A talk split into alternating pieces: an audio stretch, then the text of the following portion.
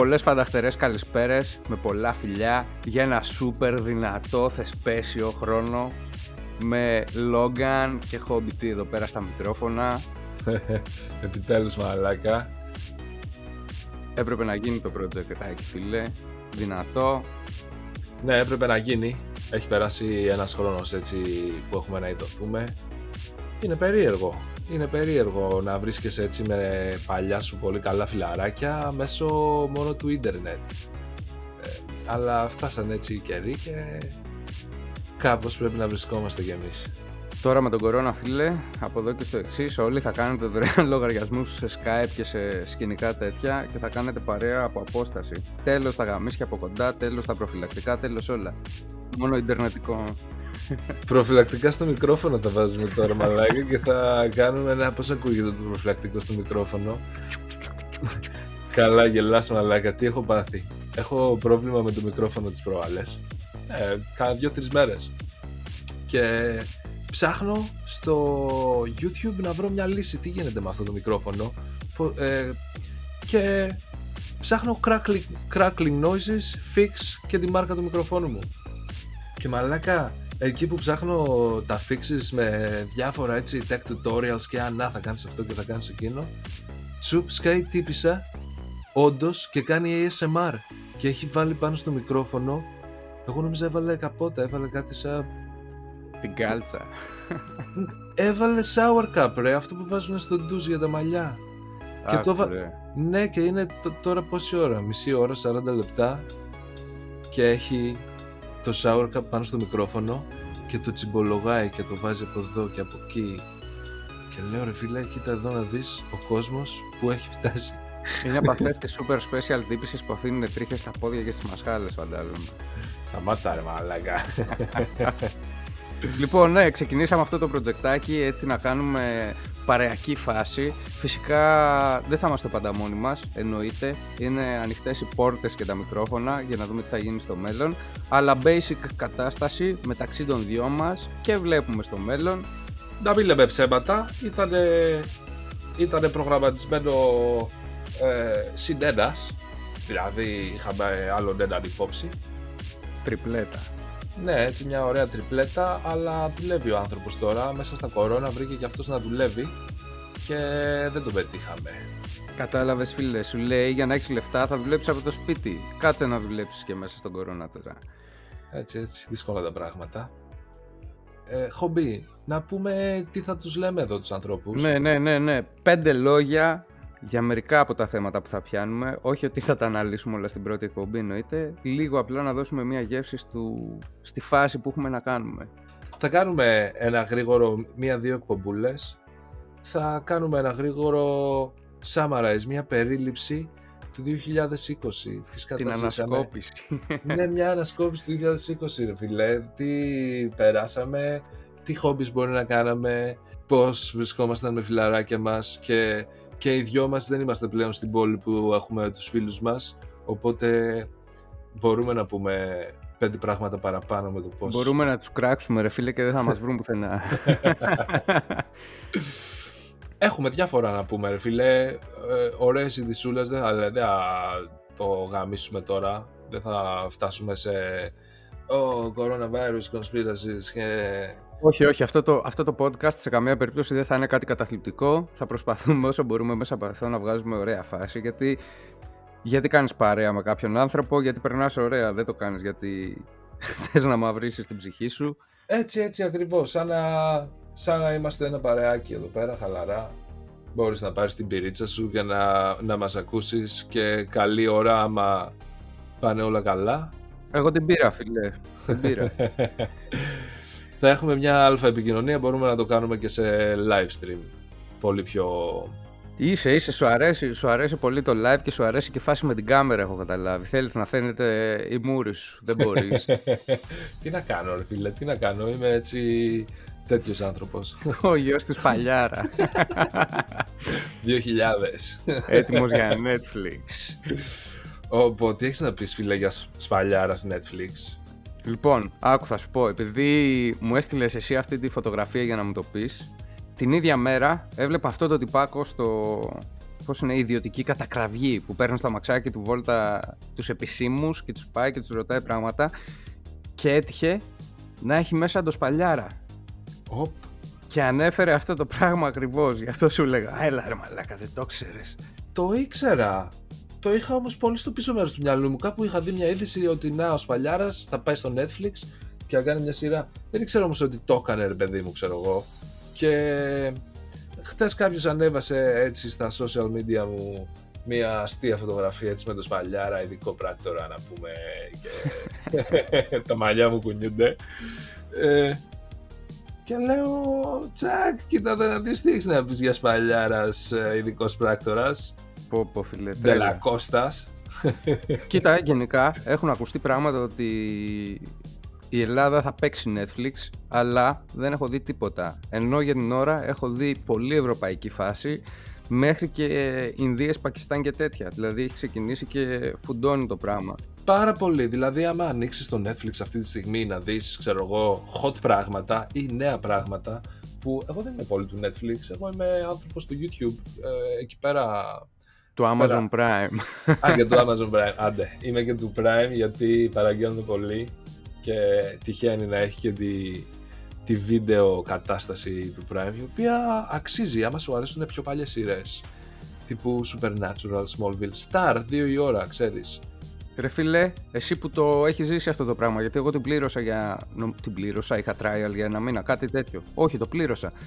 Δεν ξέρω, η βιβλιοθήκη του μου φάνηκε σαν να είχα το Google Player, το Google Movies, ας πούμε, ρε παιδί μου. Που ναι, οκ, έχει πράγματα μέσα, αλλά έχει αυτά που έχεις χιλιοδεί.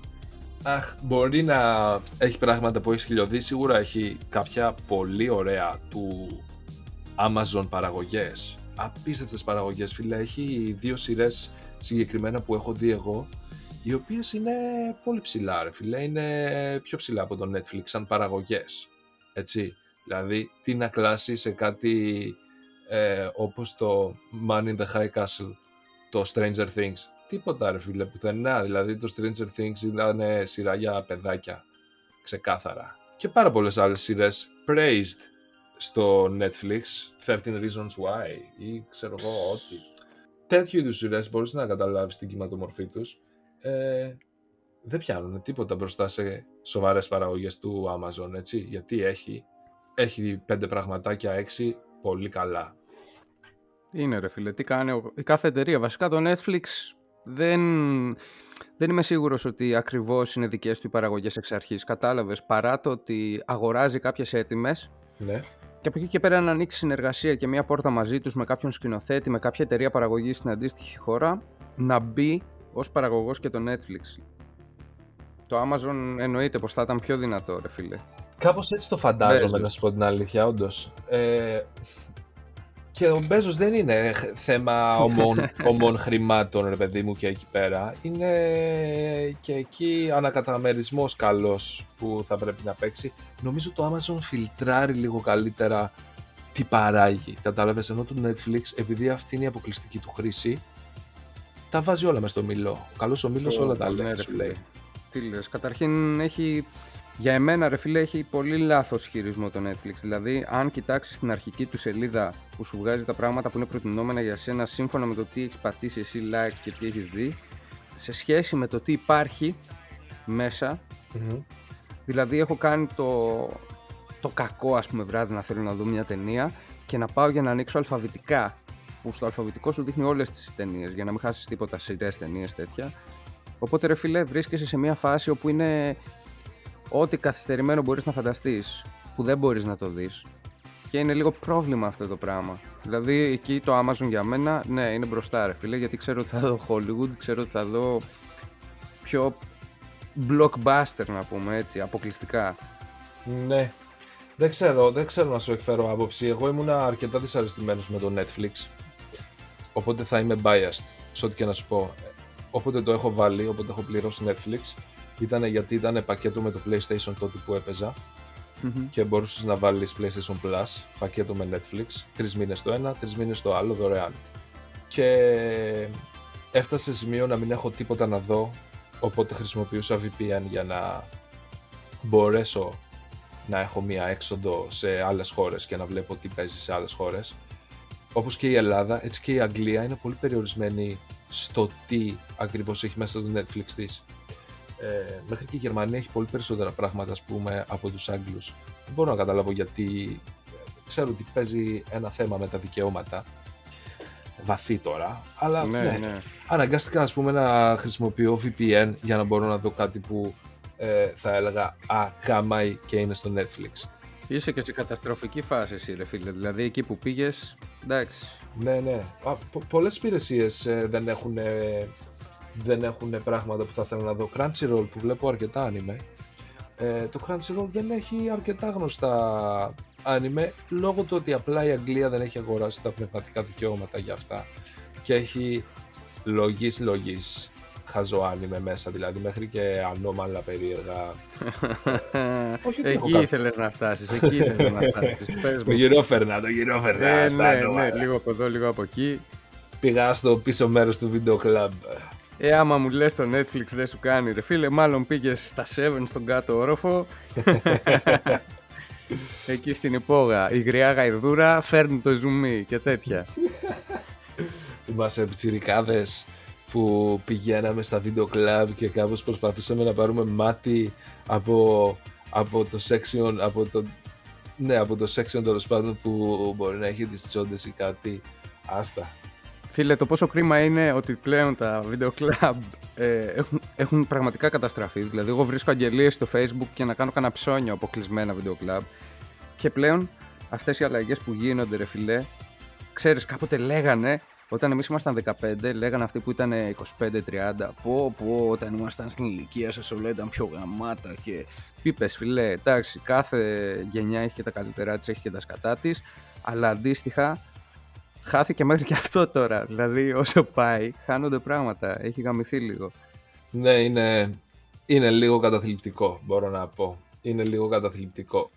Άσε την κατάθλιψη πίσω λοιπόν και πες μου, τώρα με το φίλο κορώνα, τι κάνεις για να περνάς το χρόνο σου στο σπίτι; Αχ, τι κάνω για να περνάω το χρόνο στο σπίτι. Εγώ σαν άνθρωπος, γενικά, έτσι από πιο πιτσιρίκος, δεν ήμουνα ε, και πολύ ευκατάστατος μέχρι που έγινα, ρε παιδί μου, μετά σε μια...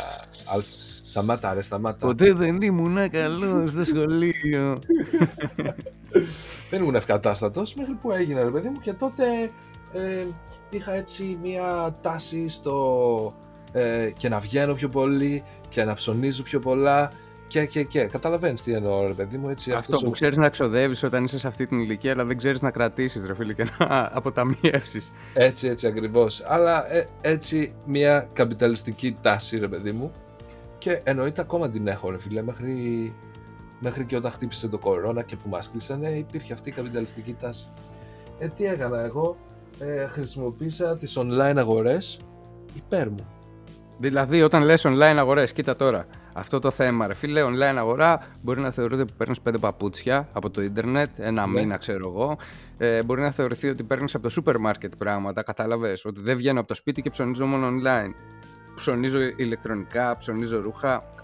Γίνε πιο συγκεκριμένος αυτό, ρε φίλε. Ναι, να σου πω την αλήθεια, όλα αυτά τα έκανα. Δηλαδή θα μπορούσα να βάλω όλες τις καταστάσεις και άμα μου δινόταν η ευκαιρία θα τα έκανα όλα online, αλλά ξέρεις υπήρχε και το θέλω μου να βγω έξω, να πάρω ένα ρουχαλάκι απ' έξω, να το φορέσω, να το δοκιμάσω. Έκανα αρκετές αγορές ε, online σε ρουχισμό.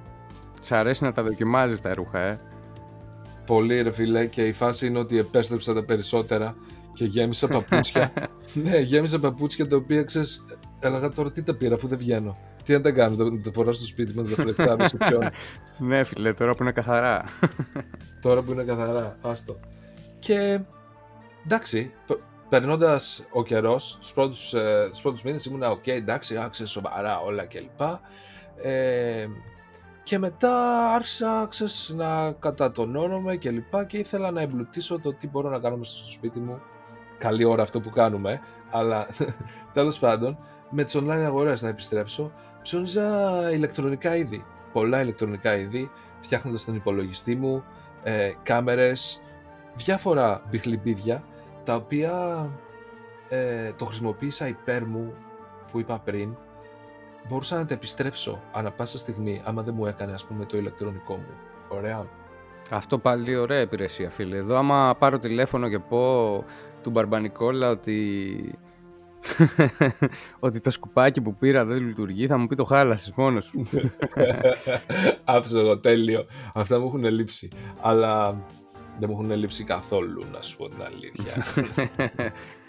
ναι, ε, έτσι παίρνουσα τον καιρό μου.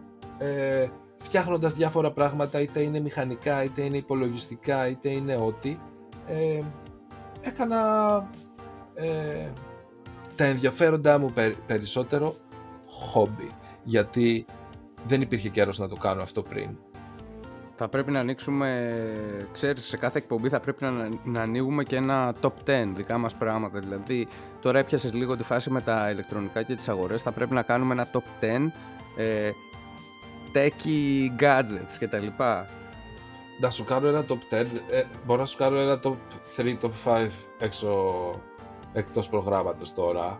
Γιατί... Έξω από τα δόντια. Ναι, έξω από τα δόντια, ρε παιδί μου. Λοιπόν, σίγουρα αυτό τον καιρό έχουν φτηνίνει πάρα πολλά πράγματα και έχουν ακριβήνει άλλα. Ωραία, αναλόγως με τη ζήτηση. Θα πρέπει να το βάλουμε στο μυαλό μας αυτό σίγουρα και να κοιτάμε να ψωνίζουμε πράγματα τα οποία όντως μας ενδιαφέρουν, όντως θα μπορούμε να τα χρησιμοποιήσουμε και συνάμα να βγάζουμε κέρδος και από όλη αυτή τη μουντίλα και τη σκατοκατάσταση που μπορεί να περάσαμε.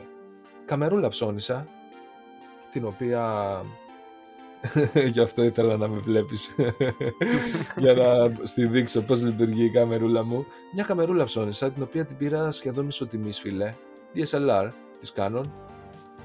Την πήρα κάτω από, κάτω από 300 ευρώ φίλε. Τα Χριστούγεννα. Δεν ήταν τα Χριστούγεννα, όχι, αυτό ήταν κοντά στο καλοκαίρι. Έλα ρε περσινά ξινά στα φίλια τώρα εδώ πέρα μας έπιασε σκότσους και μας λες για το τι πήρες το καλοκαίρι. τώρα εδώ πέρα φρέσκο πράγμα πες μου. Πες μου το, το top καλύτερο πράγμα που πήρες εδώ μέσα Χριστούγεννα πρωτοχρονιά ρε φίλε. Κάρτα γραφικών φίλε και δεν το μετανιώνω καθόλου, έδωσα αρκετά λεφτά.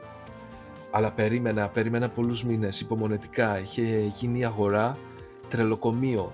Κυριολεκτικά βγαίναμε για κυνήγι από τις 5 το πρωί μέχρι τις 4 το απόγευμα που ξέραμε ότι δεν θα κάνουν drop άλλα οι εταιρείες. και έτσι είχαμε στήσει ένα ολόκληρο δίκτυο με το να, για το να βρούμε μια κάρτα γραφικών. Με ποιον είχατε στήσει δίκτυο ρε. Ε, Κάτσε με έκαψες τώρα εδώ πέρα. Θα σου πω τώρα, θα σου εξηγήσω ακριβώς. Εγώ στην Αγγλία και 5.649 άλλοι κυνηγοί αυτή τη στιγμή είμαστε ενεργοί έτσι ώστε να τσιμπήσουμε μια κάρτα της Nvidia. Ο κόσμος... Τόσο, τόσο στεγνή η αγορά ρε φίλε. Πάρα πολύ στεγνή η αγορά φίλε μου. Φαντάσου ότι όλος ο κοσμάκης μένει στο σπίτι του, θες να πάρεις εσύ στο παιδί σου. Μπαίνει στο σπίτι του και λέει το παιδί του πω πω μπαμπά έχει πολύ κρύο. Θα πάρουμε μια κάρτα της Nvidia, μην αγχώνεσαι. Εντάξει.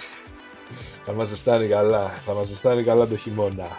Μα δεν έχουμε να φάμε κιόλας. Μην αγχώνεσαι. Έχω κανονίσει να μην πάρουμε γαλοπούλα. Φέτος θα πάρουμε δεύτερη κάρτα Nvidia.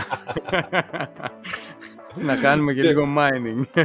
και, η ηρωνία είναι ότι τις παρουσιάσαν αυτές τις κάρτες ε, σε κουζίνα και την έβγαζε από το φούρνο τρελός ρε Κάτι μαγειρεύει. Κάτι μαγειρεύεται. Τα αποτελέσματα. Ναι, που λες η αγορά ναι, ήταν πάρα πολύ στεγνή και φτιάξανε groups σε Discord, φτιάξανε βοτάκια, φτιάξανε διάφορα πράγματα τα οποία σε βοηθούσαν ε, να παίρνεις ειδοποιήσεις για να μπορείς να αρπάξεις μια καρτούλα. Και μόλις βγαίναν στην αγορά εξαφανιζόντουσαν σε λιγότερο από ένα λεπτό. Είναι, Εντάξει, είναι, ακραίο πολύ, ναι. Ε, είναι τρομερό, είναι τρομερό γιατί δεν σου υπερβάλλω. Έχω, είχα πέντε ειδοποιήσεις. Είχα ειδοποιήσεις στο Twitter, είχα ειδοποιήσεις στο Discord και στο Telegram. Ωραία. Κάτι το οποίο είναι τρελό, ρε φίλε. Δηλαδή είχα γίνει μανιακός με αυτό το πράγμα, αλλά τέλος πάντων. Αφοσιώθηκες, ρε φίλε, να πάρεις μια κάρτα, εντάξει.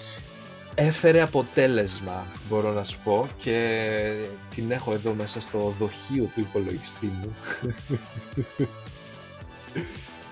Ε, και μπορώ να πω δεν μασάει τίποτα. Ό,τι του ρίχνεις το αλέφει. Εντάξει φίλε, η φάση είναι...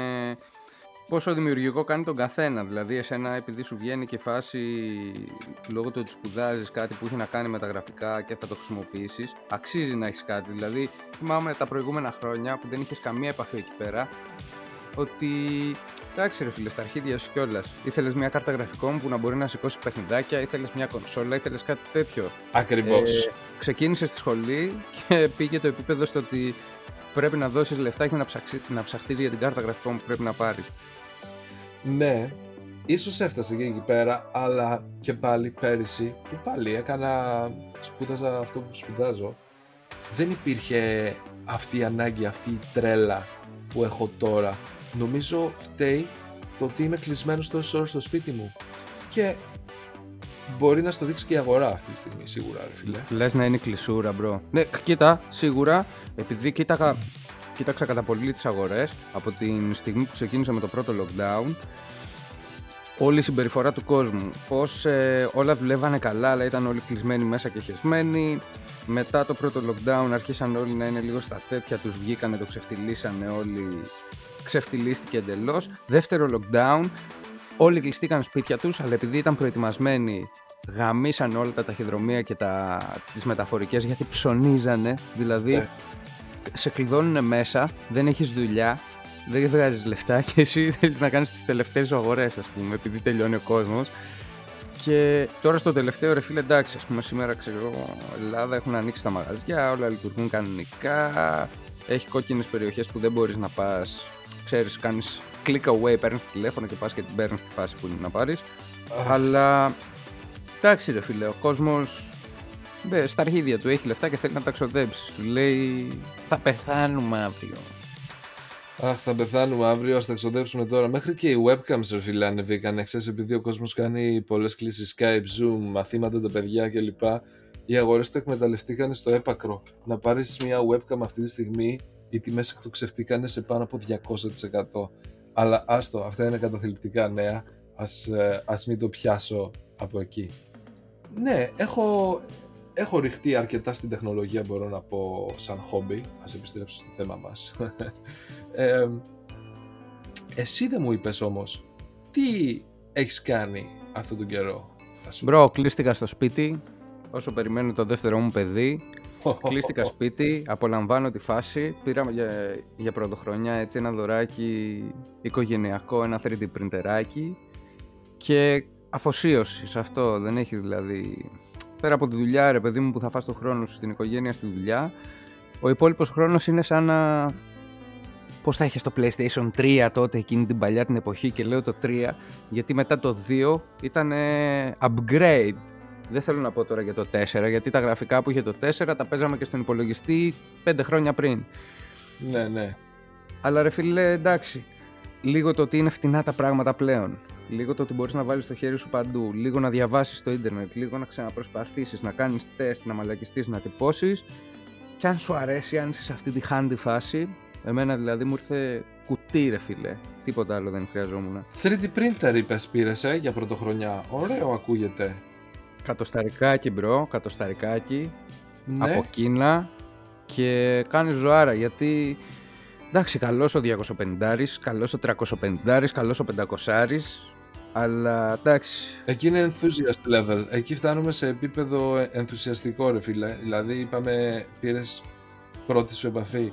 Για πες μου και τι κόστο περιλαμβάνει ρε φίλε ας πούμε από ρεύμα πόσες ώρες και ξέρω εγώ μέχρι αυτά τα πλαστικά τα τα οποία περνάς και τυπώνεις με το πλαστικό. Τι φάση... Βάλε στο μυαλό... Ναι. Βάλε στο μυαλό ότι παίρνεις ένα μηχάνημα με λιγότερο από 150 ευρώ ναι. Το παίρνεις τόσο φτηνά γιατί θα σου έρθει DIY, θα σου έρθει κομμάτια και θα το χτισει και υπάρχουν upgrades που θα κάνεις για να γίνει καλύτερο τα οποία θα τα τυπώσεις μόνος. Αντίστοιχα θα μπορούσες να πάρεις ένα μηχάνημα το οποίο κάνει 350 ευρώ θα έρθει έτοιμο μέσα στην κούτα του, θα το βγάλεις, θα το συνδέσεις στον υπολογιστή σου, θα καλυμπράρει και θα αρχίσεις να τυπώνεις. Ναι. Τώρα ρεύματα, ρε φίλε που λες, μην φανταστείς, μιλάμε. Τι να κάψεις, να, κόψεις, να, να 200 βατ. Κατάλαβες, δεν είναι ένα μηχάνημα το οποίο δεν καίει τίποτα. Ναι, μπορείς να καίει όλη μέρα πράγματα. Ξανά και ξανά και ξανά και ξανά. Και αυτό εν, εν ώρα που θα καίει, που θα κάνει δουλειά. Τώρα τα υλικά, ρε φίλε, όσον αφορά τα καρούλια, τα νήματα και αυτά, έχεις ποιότητες και ποιότητες. Ξέρεις, εκεί πάει και το πόσο αρχάριος είσαι στη φάση, πόσο πιο extreme είσαι, τι μηχάνημα έχεις. Αλλά μέσος όρος θα πάρεις το κιλό από 15 μέχρι 30 φεύγα ευρώ το κιλό. Με το κιλό μπορείς να βγάζεις άπειρα σχέδια. Δηλαδή εμένα τώρα ξεκινάει να μου τελειώνει το κιλό και έχω βγάλει, τι να σου λέω, πάνω από 20 πραγματάκια, άλλα 20 τουλάχιστον upgrades πάνω στον εκτυπωτή, έχω πετάξει άλλο τόσο υλικό το οποίο έκανα χαζομάρες και έπαιζα και το πέταγα. Κατάλαβα.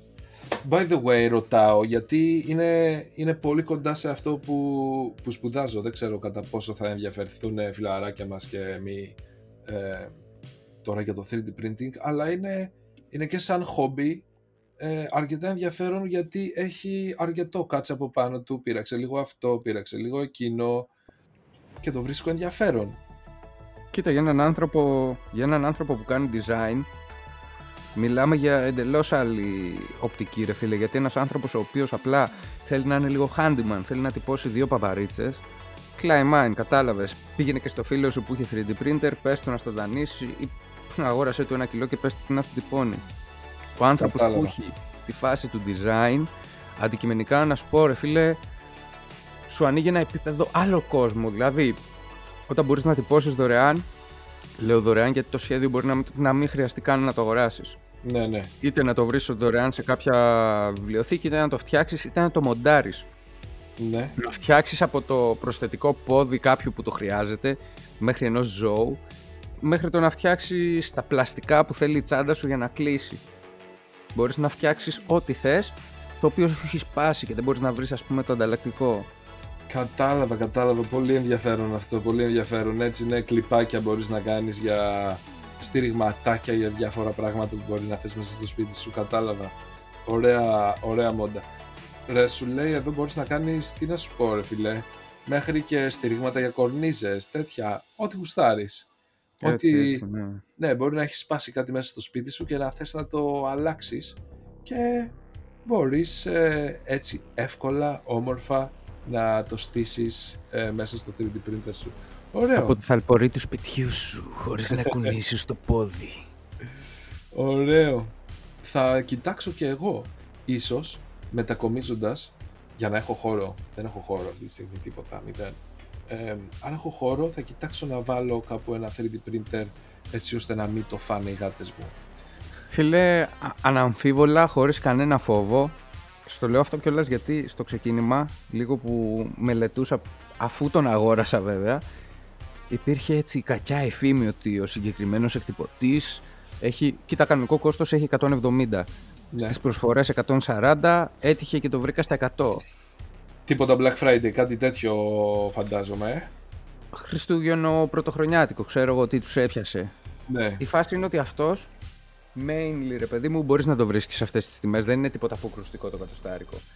Και υπήρχε η φήμη από πίσω ότι να και έχει, έχει τύχει να πάρουν φωτιά σπίτια εξαιτίας του 3D printer αυτού του συγκεκριμένου γιατί είναι φτηνός και δεν έχει δικλείδες προστασίας.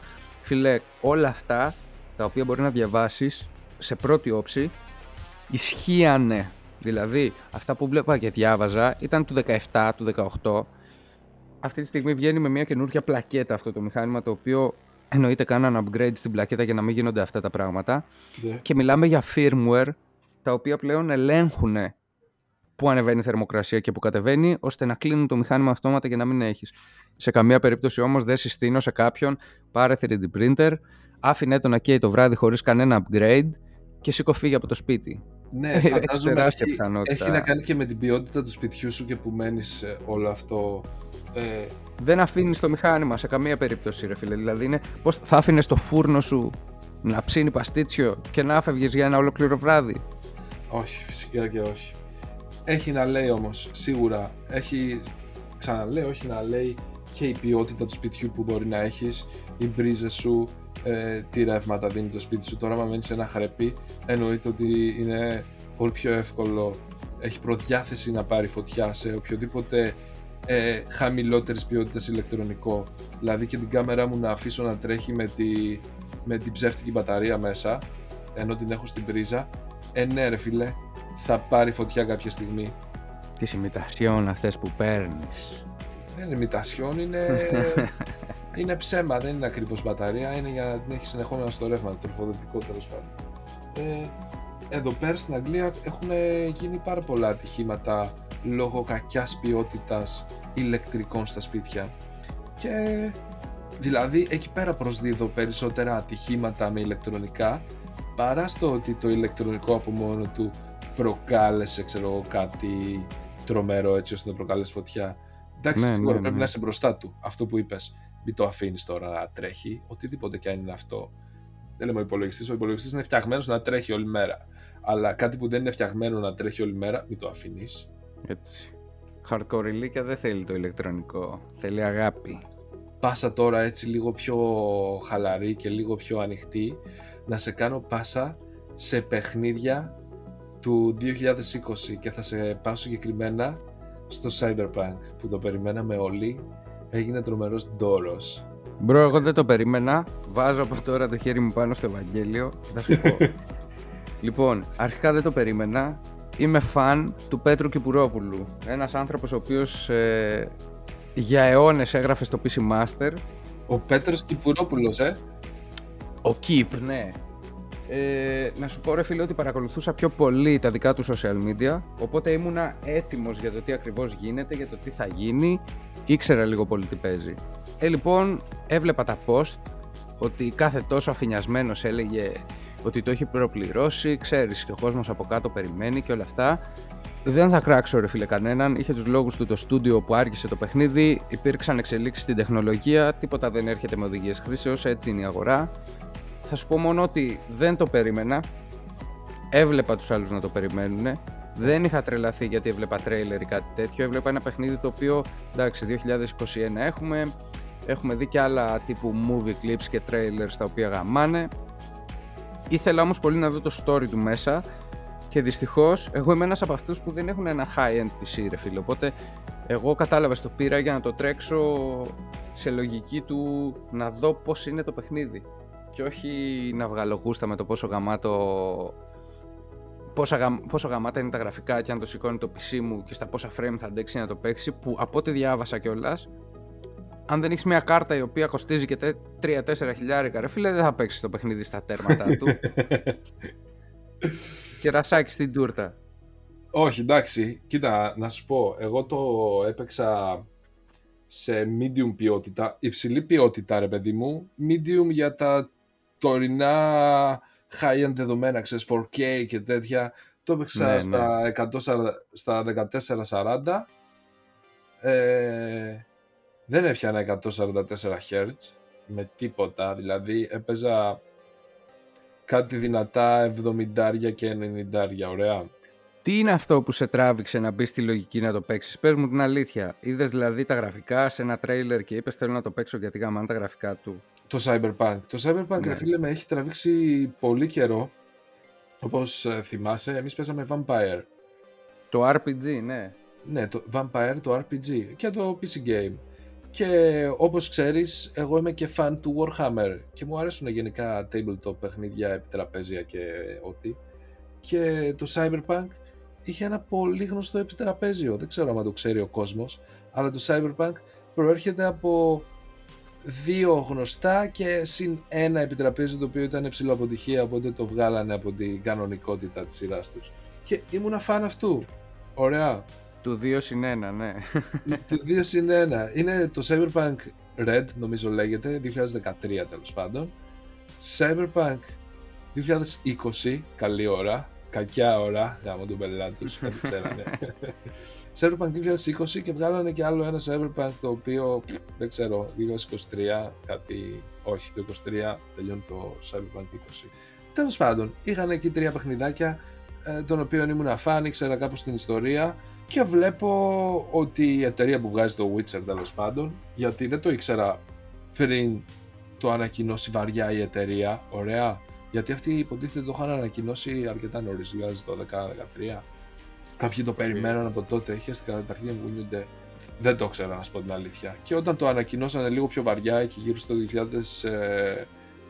2016, μετά Witcher δηλαδή, ενώ είχα παίξει το Witcher και ήξερα την εταιρεία, Ε, ναι, μου τράβηξε το ενδιαφέρον, ρε φίλε, και τα γραφικά του και η ιδέα της εταιρείας ότι θα φτιάξουμε ένα τέτοιο χ παιχνίδι. Το είχαν περιγράψει κάπως. Το, το τέτοιο χ, ρε φίλε, τι σου άρεσε, το ότι είναι open world, ας πούμε, και RPG; Ότι θα ήταν open world και RPG, το κόψανε αυτό το κομμάτι πολύ. Ναι, δηλαδή, ναι, ναι. κόψανε πολύ το role playing στο παιχνίδι ε, και αφήσανε περισσότερο ένα open world Είναι και adventure. technical πολύ, είναι και strategy, γιατί όταν έχεις να κάνεις μάχη, ρε φίλε, και σου βάζει να επιλέξεις πού θα φας τους πόντους για το τι θα χακάρεις, για να μπορέσεις να, να αποσπάσεις λίγο τον αντίπαλο για να το σκοτώσεις πιο εύκολα, εντάξει. Αυτά ήταν ωραία, αλλά ήταν πάλι μηχανικές οι οποίες είχαν μπει και σε παιχνίδια παλαιότερης εποχής.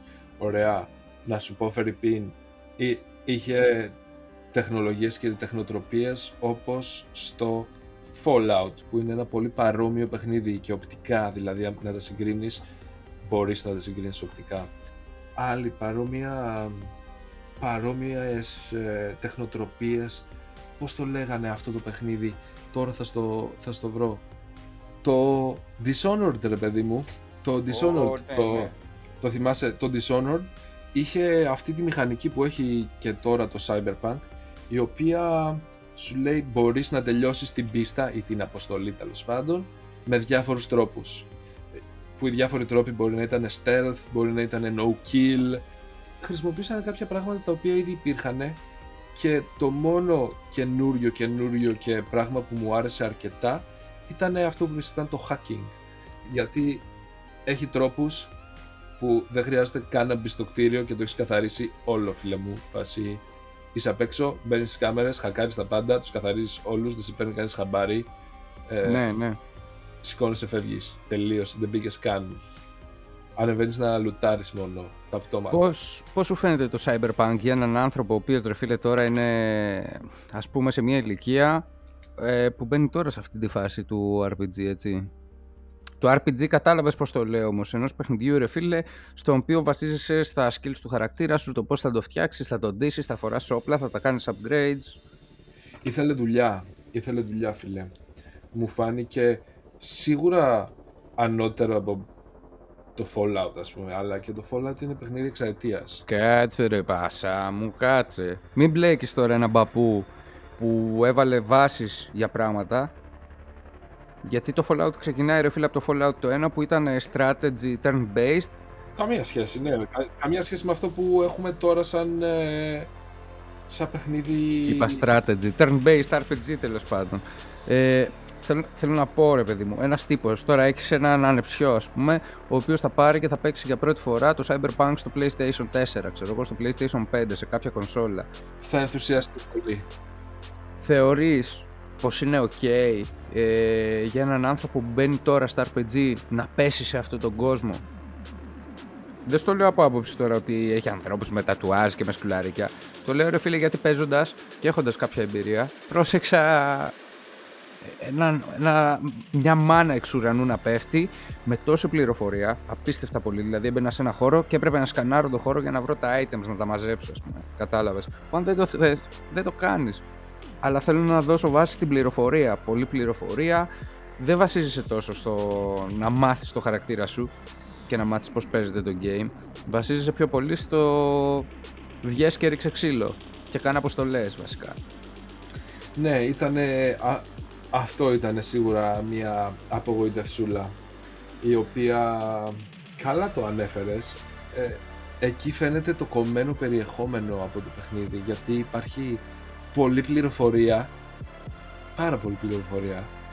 Και δεν μπορείς να κάνεις σχεδόν τίποτα με αυτή την πληροφορία. Που σε καμία περίπτωση δεν θέλω να υποβιβάσω τα παιδιά που δουλέψανε πάνω σε αυτό έτσι. Τα παιδιά που δουλέψανε έχει πληροφορία το παιχνίδι σκέψου που μπορείς να βγεις από το χάρτη κάνοντας τσάτσιες. Ε, κάνεις μερικές τσάτσιες βγαίνεις από το χάρτη και υπάρχει περιεχόμενο και έξω από το χάρτη. Δηλαδή οι Ναι, άνθρωποι καθίσανε και δουλέψανε εκτός του τωρινού παιχνιδιού. Δηλαδή Ή απλά αφήσανε εκεί πέρα τα, τα, τα βρώμικα σκεπάσματα από ό,τι φτιάχνανε, έτσι. Και απλά Ναι, τα στήσαν αφήσανε- καλά. αφήσανε ατελείωτα assets δυστυχώς. Πρέπει να κόψανε αρκετές μηχανικές στο παιχνίδι αλλά κοίτα. Ε, η αλήθεια να λέγεται δεν είναι ούτε Fallout 76 που βγήκε πατάτα σαν παιχνίδι. Κυριολεκτικά πατάτα από μια εταιρεία η οποία όχι CD Projekt Red η CD Projekt Red ναι είναι εταιρεία 25 χρόνια αλλά το πρώτο της καλό παιχνίδι το έβγαλε το 2015 ας σταθούμε λίγο σε αυτό. Ωραία το πρώτο της καλό παιχνίδι βγήκε το 2015 ενώ η Bethesda βγάζει καλά παιχνίδια από όταν τη θυμάμαι ξέρω από το Morrowind που ήταν τρελό παιχνίδι για την εποχή του. Να μου βγάζει πριν δύο χρόνια το Fallout 76 ήταν τρομερή πατάτα. Ναι, Μην ναι. πιάσω και την Bioware που και αυτή είναι πάλι μεγάλη εταιρεία που πάλι γύρισε σε πατάτα. Δυστυχώς η εταιρεία ακολούθησε όμως ε, και αυτή τα λάθη αυτών των εταιριών και ας υποσχόταν άλλα πράγματα. Ναι, ναι, και στην τελική υπάρχουν πολλοί άνθρωποι. Σε, όταν λες μια εταιρεία, ρε φίλε, δεν είναι ο, ο producer και οι τρεις προγραμματιστές τους συνήθως είναι ένα στούντιο ολόκληρο το οποίο απαρτίζεται από εκατοντάδες άτομα ή δεκάδες. Οπότε είναι, πολλά, είναι πολλά στούντιο. Είναι πολλά στούντιο τα οποία δυστυχώς δεν είχαν πολύ καλό management. Ε, ε, εκεί θα το εναποθέσω. Βγήκανε πολλές φήμες τώρα. Βγήκανε κάνανε απολογίες σαν εταιρεία. Βγήκανε whistleblowers. Δεν ξέρω πώς τους λέμε στα ελληνικά Κλάρνο γαμπρί. Βγήκανε κλάρνο γαμπρί ανώνυμα από την εταιρεία και δώσανε συνέντευξη αρκετά άτομα developers, έτσι. Και είπανε ότι, παιδιά, εμείς περιμέναμε να βγει το παιχνίδι το 22, ρεαλιστικά. Και βιαστήκανε και το δώσανε δύο χρόνια νωρίτερα. Θα δείξει. Μόνο το μέλλον έχει να δείξει. Σίγουρα θα πεθάνει πολύ πιο γρήγορα από ό,τι θα θέλανε ή μπορεί απλά ρε φίλε να είναι της λογικής όπως πολλά games πλέον. Κυκλοφόρησε το το μπουρδέλο να βγει, γιατί μας ζαλίζουν και το μπούτσο. Και θα δώσουμε downloads και upgrades, ρε φίλε. Updates και λέω upgrades. Δώσ' τα δωρεάν όμως. Εντάξει, αυτό τώρα μην ζητάς πολλά και εσύ. Δώστε. Εγώ περιμένω σαν ε, καλή κίνηση απολογίας και για να ξεμαυρίσουν καλά το όνομά τους τώρα super καπιταλιστική κίνηση, αλλά ναι, περιμένω να δώσουν ένα-δυο κομμάτια δωρεάν, καλά, όχι τα δωρεάν που δίνουν στα καλά είδη παιχνίδια, που σου δίνουν ένα σπαθάκι, ξέρω εγώ, ένα κάτι δωρεάν. Περιμένω περιεχόμενο, περιμένω να μου ανοίξεις ένα χάρτη δωρεάν. Δύο χάρτες δωρεάν, με αποστολές, με ανθρώπους, με μηχανικές τις οποίες τις είχες ξεπλύνει και μετά βάλε το πλάνο σου για να βάλεις και πληρωτέα πράγματα έτσι ώστε ναι, έχω την εμπιστοσύνη σου πάλι και θα σου ακουμπήσω άλλα 30-60 ευρώ έτσι ώστε να πάρω το έξτρα περιεχόμενο σου. Αχ, αχ, αυτή η άποψή μου για τους ε, cyberpunkικούς. Εντάξει, μην το έχεις καημό, ναι. Ας αφήσουμε πίσω, είναι ρε φίλε αυτό το κομμάτι που, που το τράβηξε μαζί του το 2020 Τώρα πρέπει να πάμε στο 2021. Ας αφήσουμε πίσω αυτό το τίτλο. Μιας και... Κοίτα, δεν θα το αφήσουμε πίσω. Θα, θα κάνουμε ένα συγκεκριμένο επεισόδιο στο οποίο θα αναλύσουμε μόνο αυτό το πράγμα. Δεν γίνεται να το αφήσουμε έτσι στον αέρα. Απλά να είμαστε πιο συγκεκριμένοι και να φάμε όλο μας το χρόνο μόνο σε αυτό το πράγμα. Ναι, ας, αφήσουμε, ας ξεπλύνουμε το 2020. Θα το ξεπλύνουμε σε, με μία-δύο συναντήσεις εδώ πέρα θα το ξεπλύνουμε. Λίγο whisky, λίγη βότκα, όλα θα γίνουν εντάξει. Είχε και τα πολύ καλά του το 2020 φιλέ. Πέρα από τα αρκετά έτσι μίζερα πράγματα και τα μέτρια που μπορεί να γεμίσαμε τις ζωούλες μας κάπως είτε γίναμε μπυρόβι, είτε γίναμε γυμναστικόβι, ξέρεις, γυμναστηριακή ή ό,τι ρε παιδί μου αλλά είχε και τα πολύ καλά του όπως με το bitcoin τι έχεις να πεις με τη φούσκα που δημιουργήθηκε με το bitcoin στα τέλη του 20 εκεί Νοέμβριο-Δεκέμβριο. Φίλε δεν θα πω μόνο για το bitcoin, γενικά η φάση των crypto επειδή πιο πολύ ασχολήθηκα τότε παρά τώρα που δουλεύουν τα πράγματα και όλοι ασχολούνται. Αν με ρωτάς δεν ήταν φούσκα, φούσκωσε όμως γιατί όπως με κάθε τι ρε φίλε που είναι trend και υπήρξε trend για, αν όχι για την Ελλάδα, για όλη την Ευρώπη και το εξωτερικό σκέψου ότι άμα ξαφνικά βγω και πω πουλάω προφυλακτικά με, με αίσθηση τάδε, όλοι θα θέλουν να αγοράσουν αυτή την αίσθηση. Έτσι όλοι θέλουν να πάρουν ένα, ένα crypto coin. το λες εσύ αυτό, λοιπόν, να κάνω μια μεγάλη παρένθεση εδώ πέρα, δεν ξέρουν όλοι μας οι φίλοι τι μπορεί να συζητούσαμε προσωπικά. Εμείς δουλεύαμε σε ένα tattoo studio ε, πιτσιρικάδες ε, το 2010 και μόλις είχαμε πρωτοέρθει στην Αθήνα και τα λοιπά. Έτσι μια μέρα μετά τη δουλειά είμαστε χαλαροί και θυμάμαι τον Τάσο χαρακτηριστικά να μου λέει για το bitcoin. Και εγώ τότε 16-17 χρονών λέω τι μου λέει τώρα αυτός ο Καραγκιός; Και μου λέει ε φίλε βάλε, βάλε στο ένα πενιντάρικο και αυτό θα γίνει περισσότερα λεφτά και τέτοια. Και εγώ λέω τώρα τι λέει αυτός το χρηματιστήριο μου λέει τώρα μέρα στα 17 μου. Forex. Ποιο σχέστηκε και φίλε σκέψου σκέψου να βάζαμε τότε που τις έλεγες αυτές τις μαλακίες δεν ξέρω κατά πόσο τις πίστευες και πόσο πίστευες ότι αυτό το πράγμα ξέρεις είναι γαμάτο. Εγώ έβγαλα 3 ευρώ μέσα εκεί. 3 ευρώ κάνοντας κλικ σε διαφημίσεις, να ξέρεις, γιατί δεν είχα πισίνα μαϊνάρω. Ε, αυτά τα 3 ευρώ τα ξέχασα. ναι Και εντάξει τώρα τα 3 ευρώ τι να σου πάρει, κατάλαβες τι θέλω να πω. ναι Ε, γίνανε κάποια στιγμή κανένα 6-7 ευρώ, τα χρησιμοποίησα. Μαλακία ψέματα σου λέω, γίνανε κανένα δεκάρικο, τα χρησιμοποίησα, τα έκαψα, μείνανε 23-24 λεπτά και μου γίνανε και αυτά ξανά 7 ευρώ. Ωχ, δηλαδή, ρε φίλε. Μιλάμε για, για ψεύτικα νούμερα, τα οποία ρε φίλε είναι γελία, αλλά για έναν άνθρωπο που μπορεί να καταλάβει ότι αυτά αν ήταν εκατοστάδες ή δεκάδες, αντικειμενικά είχε ένα κουμπαρά ρε φίλε, ο οποίος φούσκωνε. Αχ, να βάζαμε ένα κατοσταρικάκι ρε αδερφέ μου τότε τότε που μπορέσ- μπορούσαμε να παίρνουμε ένα ευρώ το bitcoin γιατί μπε- μπορεί να μην ήταν καν αυτή η αξία του τότε ρε φίλε δεν μπορώ τώρα να κάτσω να κοιτάξω γραφίδα πόσο ήταν το 2010 πάντως Ναι, φαντάζομαι ναι, ήταν ναι, ναι, έχει παίξει πάρα πολύ. πολύ.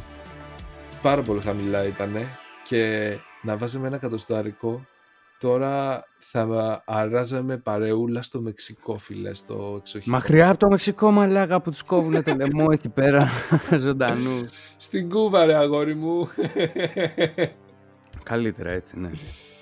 Κάπου έτσι εξωτικά θα ήμασταν, θα αράζαμε κάπου εξωτικά και θα τα λέγαμε Είναι, είναι ένα beef αυτό το οποίο πρέπει να το ανοίξουμε ρε φίλε και να το συζητήσουμε το κομμάτι του, του κρύπτο και πολύ συγκεκριμένα πράγματα γιατί είμαι σίγουρος πως υπάρχει κόσμος που ενδιαφέρεται πλέον να κάνει όχι να κάνει αγορές. Δεν θέλουμε να βάλουμε κανέναν μέσα στο τρυπάκι του να βάλει λεφτά κάπου για να χάσει και να παίξει και ναι, οκ, κάποια πράγματα είναι Εκεί γίνεται τζόγος. Εκεί γίνεται τζόγος και δεν, σίγουρα δεν θα εστιάσουμε στο, στο τζόγικο κομμάτι Έτσι. της υπόθεσης πιο πολύ σαν χόμπι είναι. Ακόμη και αυτό το κομμάτι είναι σαν χόμπι. Δηλαδή Ναι. το να ασχοληθείς με ένα κρυπτονόμισμα και όχι να το δεις ως χρηματιστήριο που θα πάρω α, καθαρά και μόνο γιατί θα πουλήσω και θα βγάλω λεφτά. Ναι, θα βγάλεις, αλλά πρέπει να διαβάζεις πολύ και πρέπει να κάνεις πράγματα. Ναι, το, το καταλαβαίνω πλήρως αυτό που λες. Ναι, μπορούμε να αφιέρωσουμε ένα μισάωράκι, μια ωρίτσα μία από τις επόμενες μέρες να, να εστιάσουμε λίγο πιο συγκεκριμένα στο κρύπτο να πούμε δύο-πέντε πράγματα ε, ενημερωτικά γιατί εμείς ναι, μπορεί να το ξέρουμε να έχουμε γεμάτα κρυπτοπορτοφόλια Τα γεμάτα. Γε, γεμάτα ρε σου λέω. Ε, αλλά ο περισσότερος κόσμος μπορεί να μην το ξέρει ότι μπορεί να βγάλει λεφτά ε, τα οποία μπορεί να είναι χαρτζηλίκι. Στην Ελλάδα είναι το 1 τέταρτο του χαμηλότερου μισθού φίλε με τον υπολογιστή του. Απλά να τον έχει να τρέχει.